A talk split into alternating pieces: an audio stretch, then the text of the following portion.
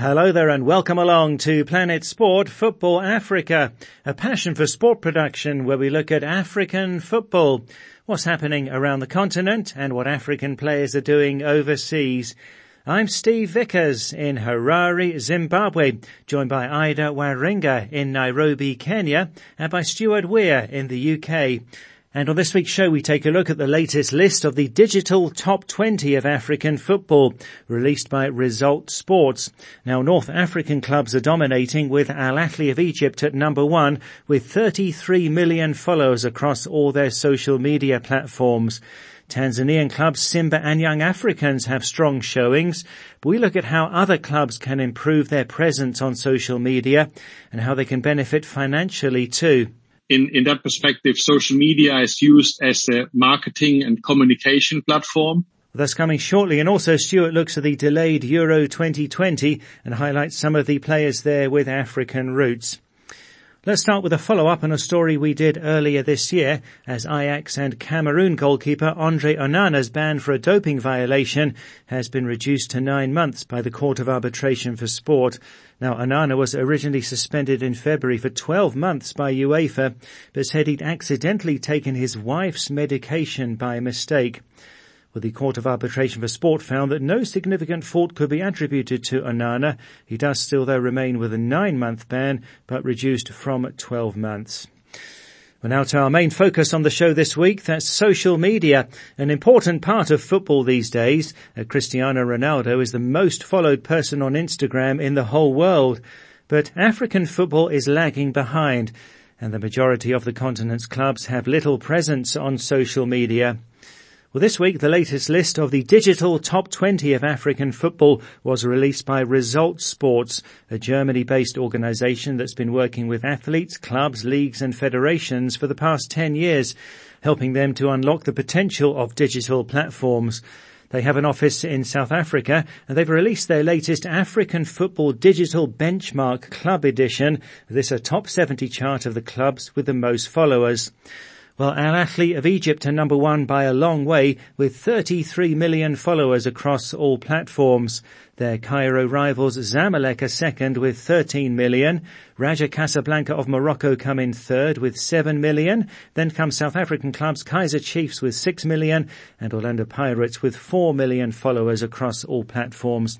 Now Simba of Tanzania are sixth on 4 million and are expected to move into the top five in the next couple of months as they're growing rapidly. In seventh are Pyramids of Egypt, then come Wydad Casablanca of Morocco, Sundowns of South Africa, and Club Africain of Tunisia. And Young Africans of Tanzania have moved into 11th with a million followers. But the top West African club on social media is Asante Kotoko of Ghana at 22, and amazingly the highest in Nigeria is Vandrezzer FC. They're a second tier club featuring at number 29. With the unveiling of this chart held online, I spoke to Mario Leo. He's the founder and chief executive of Result Sports. He first talked about the growth of Vandrezzer FC in Nigeria. And we will see Vandrezzer, the team from the national uh, Nigerian National League in 29th, uh, climbed, I think, about eight places. They were 38th um, in the last ranking. Especially Vandrezzer does focus heavily on, on, on Facebook and is really doing a fine job climbing up the ranks and sort of past all the teams um, and are the biggest Nigerian club um, with uh, on social media community perspective with almost 420k. And as they grow every day, and obviously young Africans in 11th, what is here quite observing is that uh, Tanzania um, Eastern African regions, Tanzania, Kenya, they they very very much focus as their uh, on their platforms of of Instagram. You see young Africans capture one million followers on Instagram, um, and we see that across all the Tanzanian teams. Um, uh, ES in from Tunis, Al Masry, um, very very North African or the more northern hemisphere driven all sort of have a, a, a wide diverse setup. While Eastern Africa, Kenya, Tanzania focusing on Instagram, the West focuses more on Facebook and the North also is, is strong in, in Facebook, um, very, very intensely. TikTok, you can see that Raja Club captures 57,000K, Pyramids 77,000K, And Al Ahly again, 1 million followers already on TikTok yeah, within, let's say, 12 months of, of their establishment on the platform um, as um, at the moment. Well, so uh, what would you say to clubs and countries that are not doing well in terms of uh, social media? I mean, for example, here in Zimbabwe, the cost of data is still holding back the growth of social media, and that's the case in many countries around Africa. So, what can clubs do to grow their social media? Would you say? We obviously see that as as as one of one of the biggest uh, uh, blocking points at the moment for for bigger growth because uh, the the monopoly it, it's it's some perspective um, of some of the uh, mobile operators uh, because they've obviously take take data as like the, a new gold um, and and really yeah punish the the audience uh, with it. Um, if they would just lower it by by by a little bit, obviously the the the majority of the audience and community would would storm to sport content. So it's it's it's kind of a chicken and egg perspective. Um, just to, to share, I mean, we've kind of entered into into some of um, supporting agreements where where it's not not a commercial deal, but we we support um, the BetKing League in in Kenya, for example, and once a month host a free of charge workshop for the teams um, to sort of get their, the relevance of, of social media unlocked because very often is obviously one or two persons uh, responsible for the entire media and communication. And they take then classical media and, and magazines as, as, as the highest priority to give content. And they forget sometimes their own social media platforms.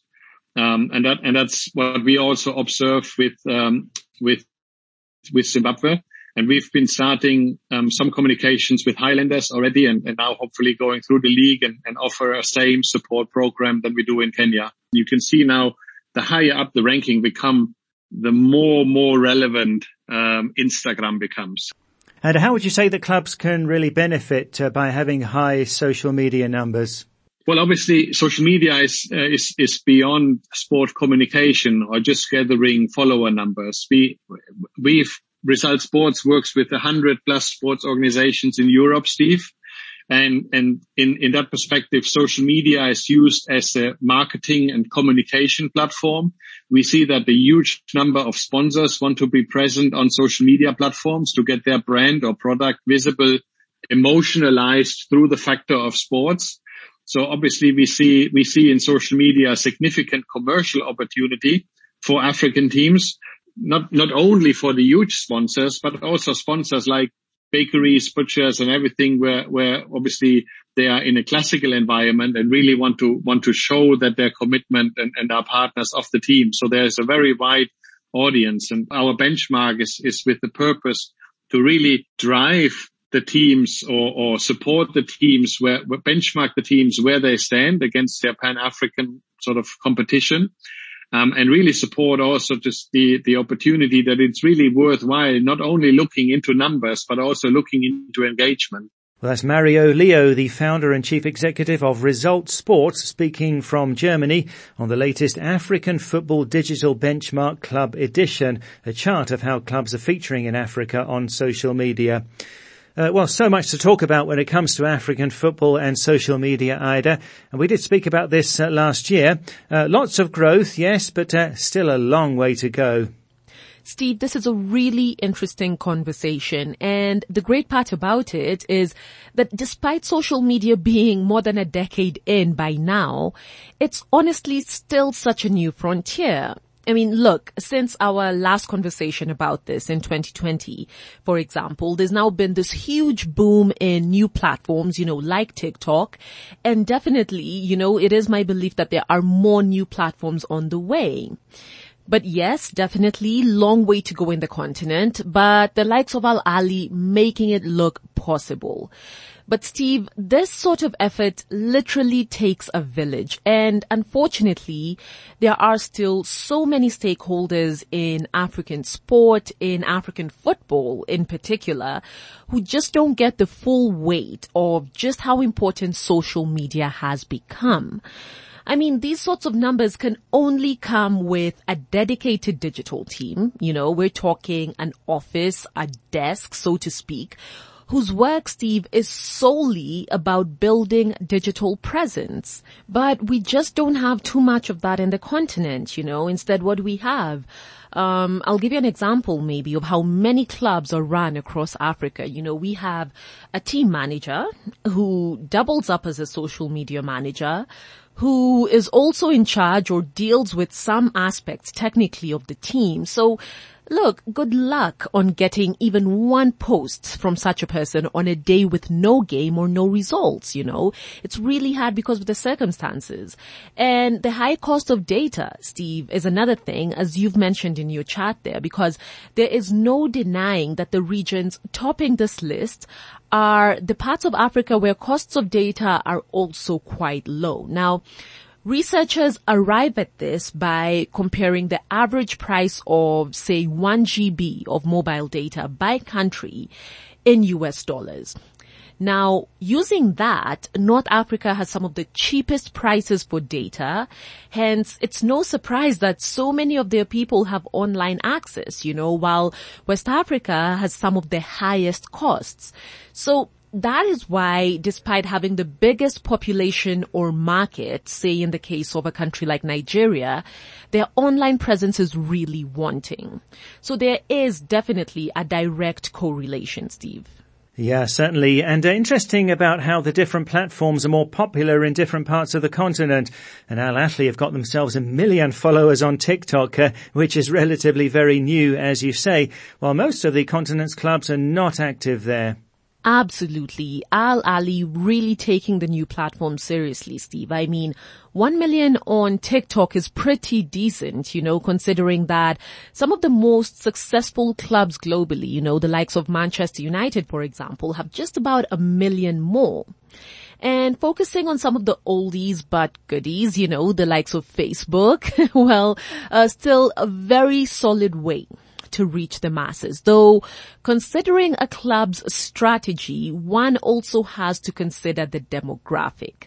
Because look, a lot of younger users are now to be found on the likes of Instagram, TikTok, even Twitter, you know, and Snapchat.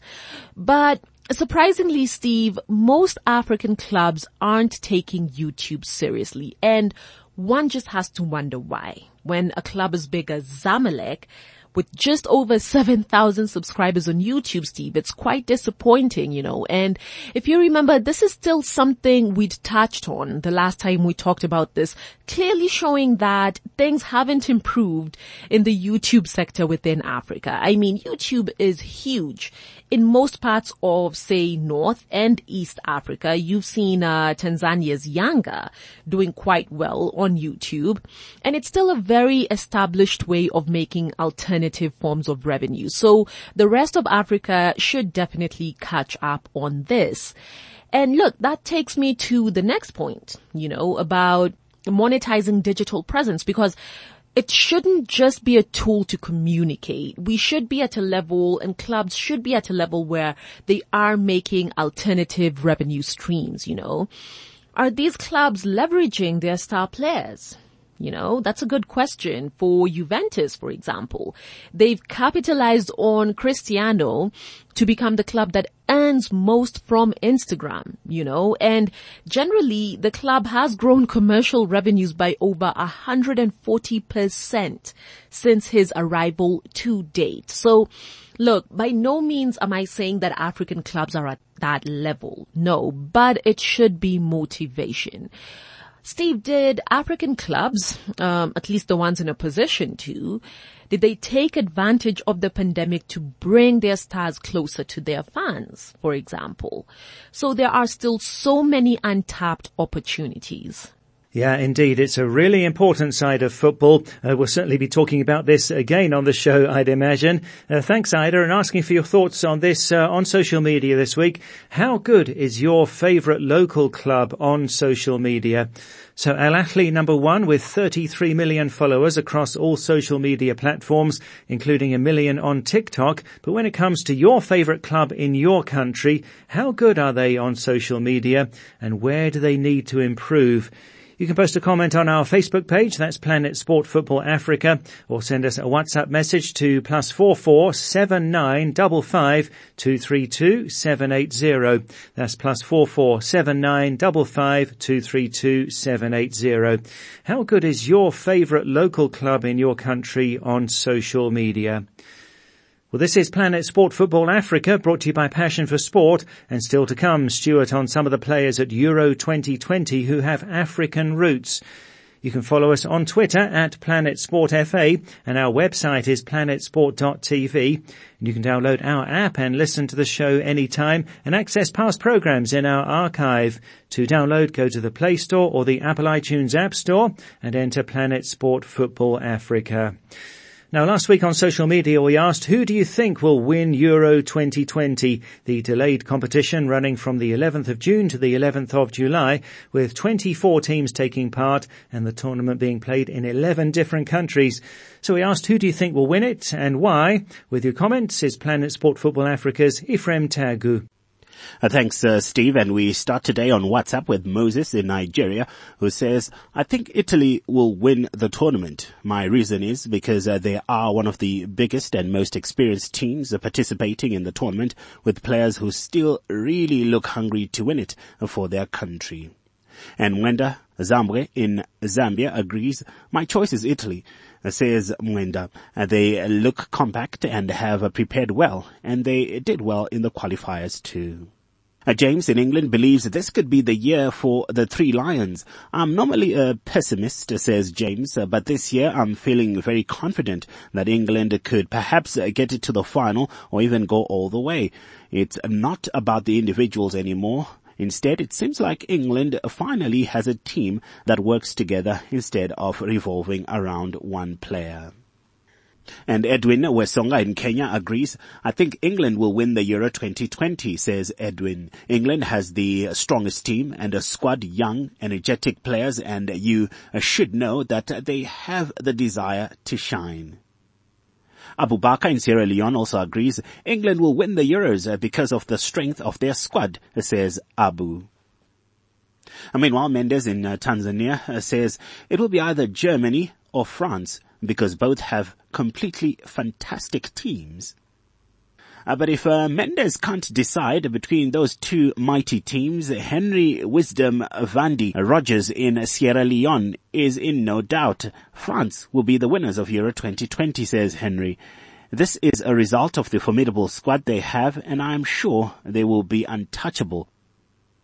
And Blessings Nyirenda in Malawi agrees, I give France the biggest chance of winning it uh, due to the best squad they have, says Blessings. And uh, that point is shared uh, by Asiku Lawrence in Uganda. Right now, it's uh, a hard guess uh, given the quality of uh, the squads uh, being announced by various nations, especially France, Portugal, Germany, and England, says Asiku. but I would tip France to win the Euros this time around because the quality and depth they have in every position ticks all my boxes for them to win. So I go with Le Bleu, says Asiku. Emma in the Gambia also believes France have a good chance. It's going to be difficult to predict which country will win the European Championships, says Emma, as most of the countries in the finals have improved. But in my opinion, France has the most advantage to win the trophy. And uh, Razak in Niger agrees, well, I would say France uh, because they have a good team and they are determined, says Razak. And France is also the view of Tenua Falidi Holly in Uganda. For me, it's France, says Tenua. And because they have talented and confident players who have experience from playing in many leagues, uh, plus they have a very good coach. Uh, so Tenua referring to France's coach and former international Didier Deschamps. And we always welcome your voice notes here on Planet Sport of Football Africa. And here's a Sambu one in the Gambia football is very, very difficult to predict, but everyone have your thought.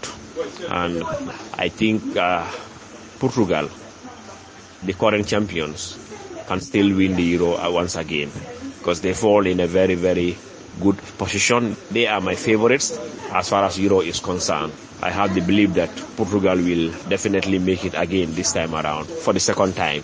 And on Facebook, Conte Saidu Amadu Satigi in uh, Sierra Leone agrees uh, Portugal will win because their squad is very good, says Conte. And Portugal is also the view of uh, Stephen Jr. on WhatsApp in Ghana, who says, I think CR7 is going to grab the title again with his colleagues. And Ashavin Dixon Pakamwa in Malawi, who says it's because the number of quality players they have is bigger than any other team in the competition.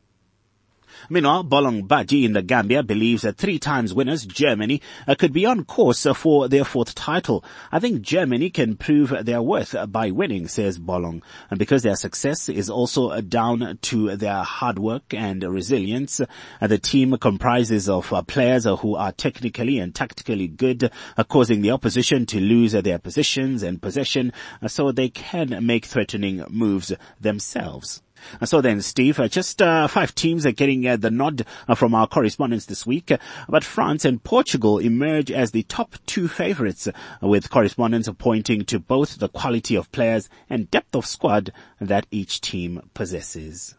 Thanks, Ephraim. That's a Planet Sport Football Africa's Ephraim Tagu. So France and Portugal coming out tops uh, with our listeners. Let's go to uh, Stuart Weir in the UK now. Uh, Stuart, what are your thoughts on Euro 2020? And I guess there must be lots of hype for England there. Well, there's certainly some enthusiasm for Euro 2020, which despite being postponed for a year is still using the old title. That England reached the semi-final of the World Cup in 2018 is a cause for optimism, and with Scotland and Wales also involved, there's certainly some interest in the UK. But the whole thing is cumbersome, complicated, and unnecessarily drawn out because of the format, and I think that will dull some of the enthusiasm. Rather than having one host nation, the tournament is being played in 11 different cities, each in a different country. The then president of UEFA, Michel Platini, described the format as a romantic way to celebrate UEFA's 60th birthday. Never mind the inconvenience to the fans, nor the tournament's carbon footprint, as people travel across Europe with the four quarter-finals, for example, in Italy, Germany, Russia and Azerbaijan before the semi-finals and finals at Wembley. There are 24 countries involved, initially playing in six groups of four. But after 13 days and 36 games, we will have eliminated just eight of the 24 countries, with the remaining 16 going into a straight knockout. There's also an intrinsic unfairness in the format, in that with 11 host cities, some countries will play all three group games at home, others will play two at home, while at least two teams in each group will be away for all three games. Now Belgium is officially the world number one according to the FIFA rankings, but they've yet to deliver at a major tournament. Intriguingly, France, ranked two in Europe, and Portugal, ranked four, are in the same group as Germany. So even with the opportunity for three teams to qualify from a group, there is the possibility that one of the big countries would not make the knockout stage. The tournament starts this weekend with the final on 11 July. In principle, fans are allowed to attend, but to watch a lot of games spread over 11 countries, fans will need a large budget and also to be able to negotiate the travel restrictions currently in place in Europe. Mm, so, uh, Stuart, with some reservations, and the travelling certainly does sound difficult. Uh, the 2019 Africa Cup of Nations had that same 24-team format, where only eight teams get knocked out at the end of the group stage.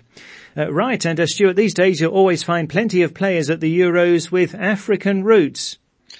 Well, Steve, Portugal are the reigning European champions, having beaten France 1-0 in the 2016 tournament, and Portugal's winning goal against France was scored by Eder, who was born in Guinea-Bissau. And he is far from the only African player who could have an influence in the Euros. Um, I've identified six African-born players in this year's tournament, as well as 33 players who are qualified to play for African countries, but have opted uh, instead to play for a European nation. Now the six African-born players are Christian Benteke, Crystal Palace, playing for Belgium, uh, born in DR Congo. Portugal have two Africans in their squad, Danilo Pereira, who plays for PSG, uh, born in Guinea-Bissau, and William Carvalho, born in Angola. The French reserve goalkeeper Steve Mandanda uh, was born in DR Congo, and Switzerland have two Cameroonians, Breel Embolo and Ion Genoma in their squad. Well, the good news, Steve, is I'm not going to read to you the entire list of the other 33 with a family connection to Africa, but just to pick out some of the more interesting ones. There's uh, Romelu Lukaku playing for Belgium. Now, his father, Roger, uh, was capped by Zaire. And Nacer Chadli will be known to all Tottenham supporters. Now, he actually played one game for Morocco in 2010 before deciding to switch his allegiance to Belgium. Uh, Netherlands have Nathan Ake, Manchester City player. His father is from Ivory Coast. Now, France have at least six players of interest to us. Uh, Paul Pogba, parents from Guinea. And N'Golo Kante, family from Mali. Kylian Mbappe, arguably the best player in the world, has an Algerian mother and a Cameroonian father. And Ousmane Dembele of Barcelona, again has both parents of African descent.